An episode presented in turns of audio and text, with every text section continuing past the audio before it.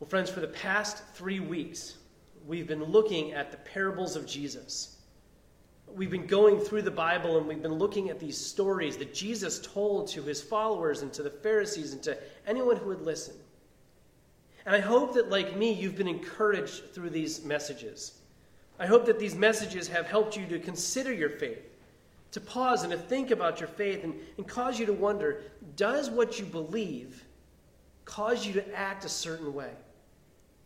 Because that's what the parables are meant to do. They're caused to drive us to some kind of action and to cause us to think does what I believe cause me to act in a different way? And another way to put this is how much of your action is impacted by your beliefs?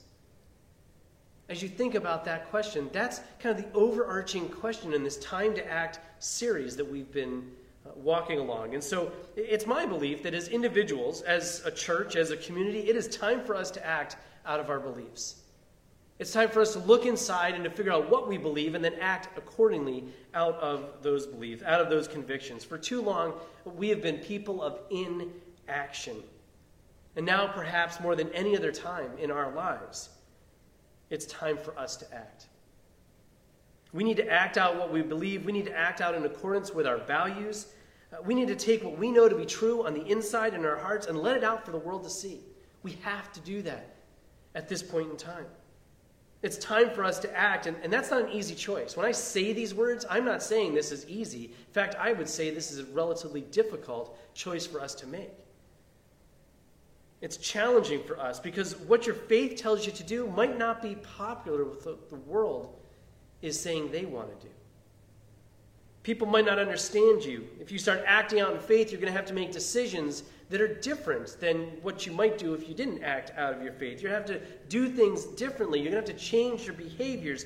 You're going to have to make decisions differently. It's so much easier for us to play it safe and to kind of slide under the radar when it comes to our faith, issues of faith. Right? We don't talk about politics, we don't talk about our faith, we're talking about religion. It's easier to just slide under. But as I said last week, nothing ever grows without risk. Nothing ever grows without risk. Comfort and growth are never in the same place at the same time. And so, the question that's before you as we go forward into this message today, that, that question that I am asking you is will you make the harder choice? And will you act out what you believe? It's time for us to act. It's time for us to act. Now, I want to remember as we kind of look back over where we've been for the last couple of, of weeks, we've been looking at these parables. And parables, as you know by now, they are, they are fictitious stories that Jesus told that have a spiritual truth. They kind of rise up everyone's expectations. They kind of raise up everyone's perspective a little bit. They kind of take our eyes and, and point our eyes heavenward not just on what's physical, but what is spiritual. They, they, they have a spiritual truth. Jesus used these stories to challenge the people around him to get them to be better. he wanted them to be better. He wanted them to act. He wanted them to be the best people that they could be. And that's why he told these stories. And then we, years later, hundreds, thousands of years later, we're able to take these stories, and when we read them, they're actually challenging us to be better too right? They're challenging us to be better too. These are stories that make us out to be the best people that we can be, the best version of ourselves. And so today we're looking at Matthew chapter 22, and we're going to look at verses 15 to 22. So if you have your, uh, your Bible there, you can grab it if you want. And uh, maybe you get your Bible app. That's great if you have one of those. The YouVersion Bible app, highly recommend that. And uh, so grab that and uh, find Matthew chapter 22, verses 15 to 22, whether it's a, a print Bible or a digital Bible. Uh, find your verses because we'll look through those together. And, and as you're turning there, uh, finding your Bibles, I'm going to pray for us as a church. Uh, Heavenly Father, I thank you for the gift of this beautiful day. I thank you that we can be together, even through technology, even though we're distant socially. Uh, God, we can be together through the technology that you've provided.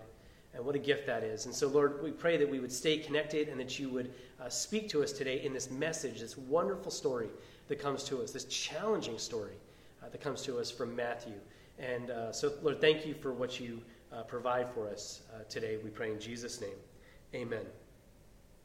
So, Matthew chapter 22, verse uh, 15 and 22. And in today's story, we're going to read not so much a parable, uh, but it's an illustration that Jesus uses. It's not really a parable, but it kind of fits in that category of bringing us to a spiritual truth.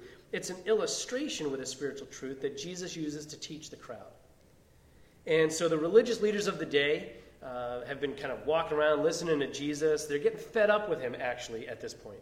They're getting kind of tired of, of hearing him talk because what he's doing is he's kind of leading the people away from them and they're losing control. They're losing their authority over the people by listening to this Jesus guy. And so they're starting to get upset. He challenges them openly, he, which you never did back then, and he's saying these different things that are kind of challenging everybody, and they were really getting fed up with him.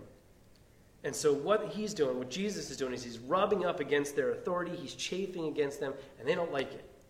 And so, here we're going to pick up our, our story in verse 15 of Matthew chapter 22. It says this Then the Pharisees met together how to plot and trap Jesus into saying something for which he would be arrested. They want to take him out. And so they sent some of their disciples, along with the supporters of Herod, to meet him. Now, let me just stop you just for a second before we go any further. Please understand something. The Pharisees and the supporters of Herod were not on the same page. They did not like each other. They fought openly and they were on opposite sides. They were enemies. But with Jesus, they came together to fight a common enemy. So, two peoples who could not stand each other are now coming together because they dislike Jesus that much more. And so they came to him and they said, Teacher, we know how honest you are and you teach the way of God truthfully. You are impartial and don't play favorites. Now tell us, what do you think about this? Is it right to pay taxes to Caesar or not? But Jesus, he knew their evil motives. You hypocrites, he said, why are you trying to trap me?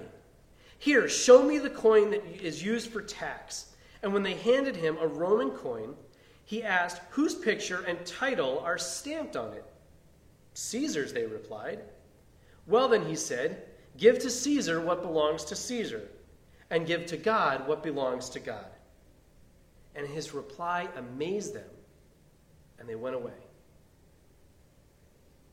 He amazed them, and they went away. They went away amazed because even them together, taking the best of the Herodians, the, the, the Herod supporters, the best of the Pharisees, to coming together when they pooled their collective authority, they could not beat him. They couldn't beat him. They thought if we could just divide Jesus' followers, if we could divide the people and put them against him, uh, he'd be in trouble with the authorities.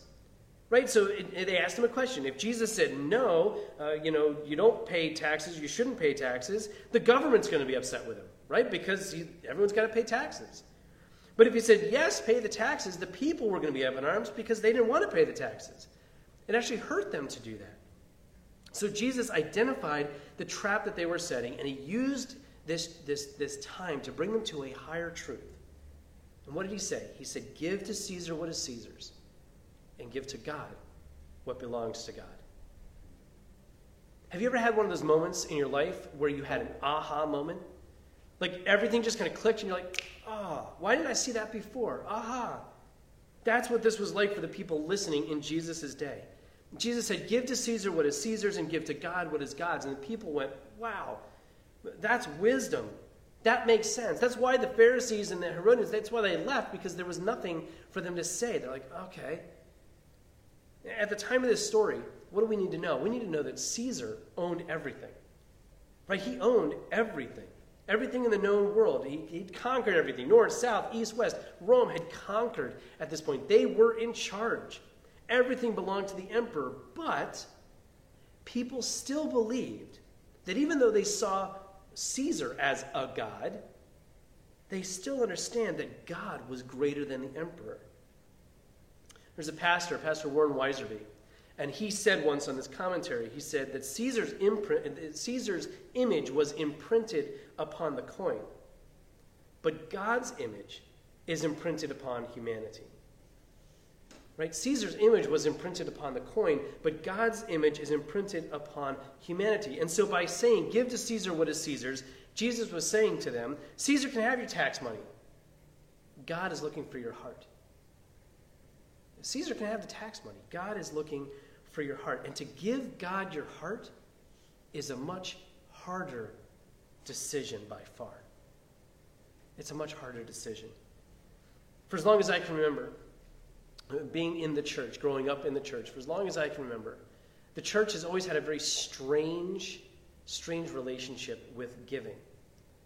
Uh, it's got a very strange relationship around giving. Growing up in the church, I watched as talking about giving was kind of a secret people would talk about. It was not something, you know, unless they were walking through saying, hey, look how much I give, which is not really very godly or very righteous.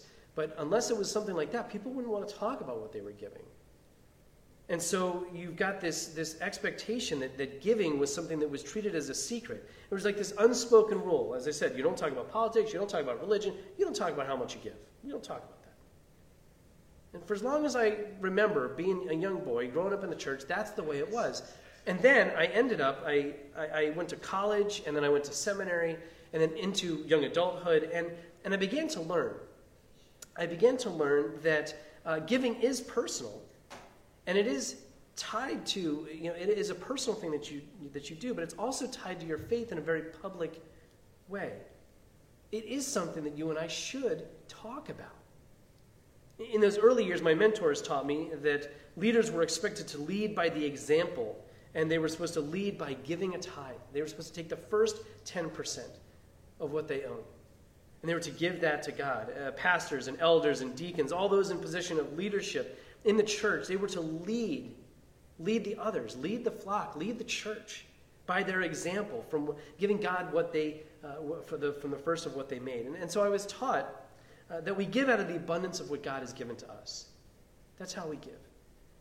We give out of the abundance of what God has given to us our offerings, our worship, our daily sacrifices, everything that we give, we give it a thanksgiving to God out of what God has put into our lives. Thankfulness to God's presence. We give uh, with thanksgiving in our hearts.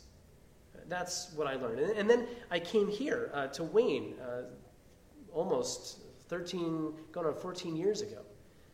And pretty much everything that I have said and done here in Wayne, I've said these same things.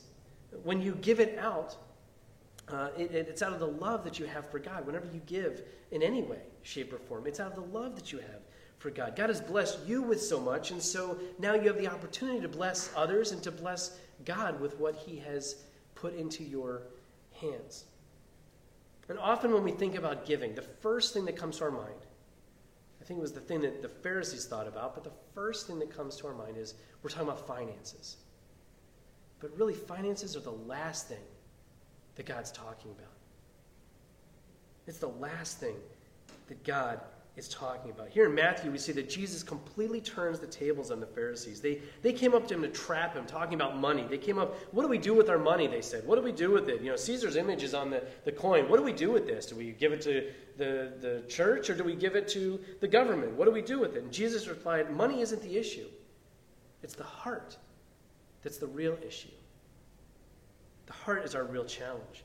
In truth, giving God our money is easy when we really understand who Jesus is and when we've settled who Jesus is in our head and in our hearts. The giving comes easy at that point. Give to Caesar what is Caesar's and give to God what is God's. God deserves our time, God deserves our talents, and then God deserves our treasures. We jump to the treasures all the time, but giving God our time and our talents is often so much harder than giving God our treasures.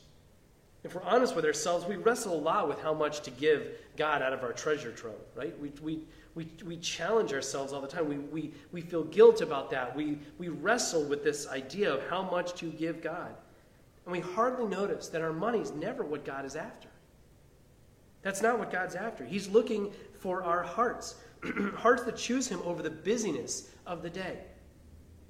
Hearts that choose Him and make God a priority in our decisions, in our relationships, in our communication, in the way we spend our day. And we're not satisfied, God's not satisfied to give Him the scraps at the end of the day, whatever comes at the end. God wants the best that we have in these areas. Give to God what belongs to God. It's a phrase that wakes up, it stirs within us this idea that God is looking for our hearts to choose Him to choose integrity rather than, than chasing after impure thoughts. Rather than settling for bad attitudes and, and, and ideas that drive us away from Him, uh, rather than lusting after items that will never fill the pain that is deep down inside, money is actually the last thing that was on Jesus' mind when He shared this illustration with the people. Give to Caesar what is Caesar's and give to God what is God. It is God's call to action for us. It is a wake up cry. It is a call for us. It is a time for us to act. And so, what can you do directly this week as we come to the end of this Time to Act series? This is the last one in this message series. If you are feeling that it's time to excite your faith and you're looking for something to do, then I would encourage you with this. First of all, I would say this it requires baby steps. Baby steps for us to engage our faith and to actually act. Because if we act too far, we get burned out. If we act too fast, we get burned out. If we do too much, we get burned out. And then we get frustrated. And it actually puts us in a back pattern. And so you want to take baby steps in whatever action you feel God is, is putting on your heart today. And so I, I follow a pastor named Chad Veach on Instagram. And he is, a, I think he's out of Los Angeles. I'm not 100% sure. But he's a pastor, uh, and he put on his uh, Instagram post this past week, and he said, Remember this everything that is big started out small. Everything that is big started out small. It's a great word for us today that if you're looking for something to act and to lean into your faith, to, to act upon what you believe, start out small. The goal is to, to keep acting, to keep acting, to keep acting. So do little steps and little actions. So, so here's a couple of, of very basic ideas. One, devotions. Where are devotions in your daily routine? Where is spending time with God, reading the Bible, or praying? Where is that in your daily activity? If it's not in there, it's a little thing you could do right a daily bible verse that you would read or you could you could meditate on throughout the day. A, a little bit of, of, of reading the bible taking time. Maybe when you're commuting or maybe when you're home or wherever you are finding time making that time. It's not just going to happen automatically. You know this i know this. If we think it's going to automatically happen it would be happening right now. So we have to do something. We have to act to try and make devotions a little part of our lives Right? So read the Bible every day. I mentioned the, the YouVersion Bible app. I can't recommend that enough. If you are a person who has technology in your hand and you use a phone, please put the YouVersion Bible app on your phone. It is fantastic. It has so many great devotions. There's quick devotions, there's longer devotions. You can read the Bible, you can search for things. It's, it's encouraging. You can connect with friends. It's a great, great resource. So, devotions are, are, one baby step you can make. Another one is a growth group, forging relationships with others and looking for opportunities to get into a group. I know the Tuesday group we were going to start, that's being postponed. But we will do other groups. So, when they show up, look for them. Look for the groups. You know, the seniors, they're, they're meeting a lot of times. A lot of times, uh, the seniors are here in the parking lot. They, they do phone calls, they do video chats. The seniors are actually connecting really, really well in our church. You know, look for opportunities to connect uh, with, with, the seniors. Their, their door is open. They'd be happy to have people come. But there's also other points. There's other uh, organizations or other times. The Hebrews group met a couple weeks ago, the 30s to 50 range. There's a great group for 30s to 50s who can meet once in a while and connect with each other. Right? There's a, if there's a group you want to start, let me know about that. Let the office know about that. We'll help you. We will support you to do a group so that you can connect with others. We need to spend time with each other. We need to be with each other. Whenever there's a chance to get together with one another, make it a priority to act upon that and to come into relationship, to forge those relationships with your church family. Another small thing I can encourage you to do is giving. As I said before, giving of your finances. God doesn't need your money, but He does ask for you to give out of response for your love for Him. And so that is something that is personal, but it's also something that God is challenging us to do. So giving is like faith in action. It's like putting your faith in action when you give. And so if you already give, can I ask you, are you able to increase that gift? Is God able to say, Yeah, God, I want to make sure you understand how valuable you are to me. I want to increase my gift. Maybe that's $5, maybe it's $50. I don't know what that money is. That's between you and God. That's not for me to know. But it's for you to know in your relationship with God. And so if you give online regularly, you know, that's great. If you don't give online regularly, would you start doing that? Would you make that a priority? Would you act? Would you sign up and make sure that that is a part of your regular routine of giving out of the abundance of what God has given to you? You finding a way to give according to that love that you have for God. Examine your heart and give as God leads you. That's between you and God. Sign up today if you were able to do that. And the last thing I would tell you is service. Another very simple way that we can be doing that is to give God our, our, our time.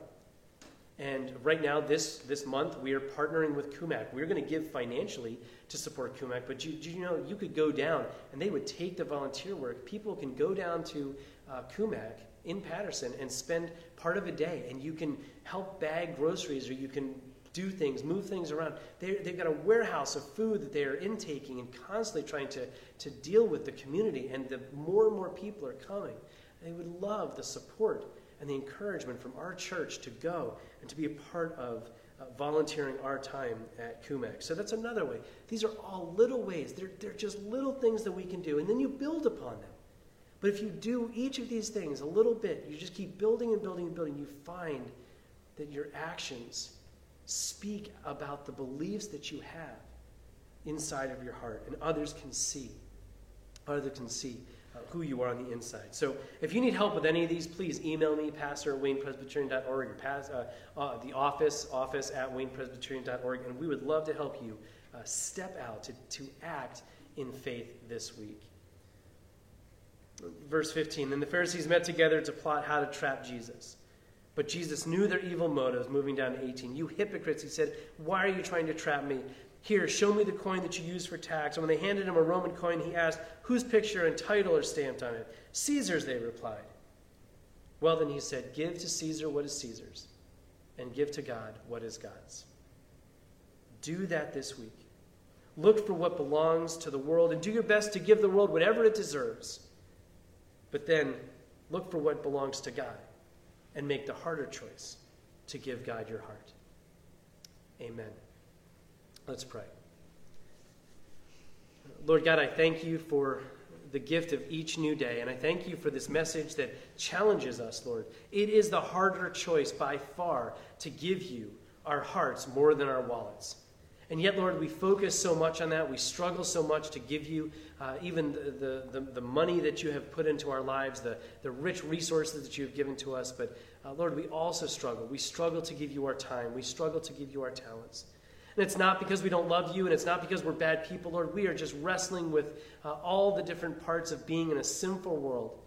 And so, Lord, we, ha- we ask that you would help us. Help us to walk in obedience to you. Help us to look uh, to this, what you are saying.